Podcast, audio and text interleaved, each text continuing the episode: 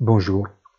Bien que les données sur l'économie chinoise aient surpris positivement, les investisseurs internationaux restent très prudents quant à la fiabilité réelle des statistiques de Pékin, et les principaux indices boursiers locaux en ont été la preuve. La tendance des marchés européens est différente, en ayant bénéficié des rumeurs selon lesquels la BCE s'est préparée déjà avec les mois de mars à ralentir le rythme de la hausse d'état directoire.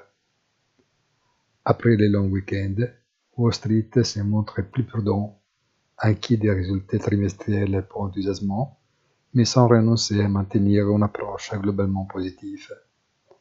D'autre côté, le marché des crypto-monnaies se montre tonique, loin de la scène, avec la consolidation des gains, même si fractionnels.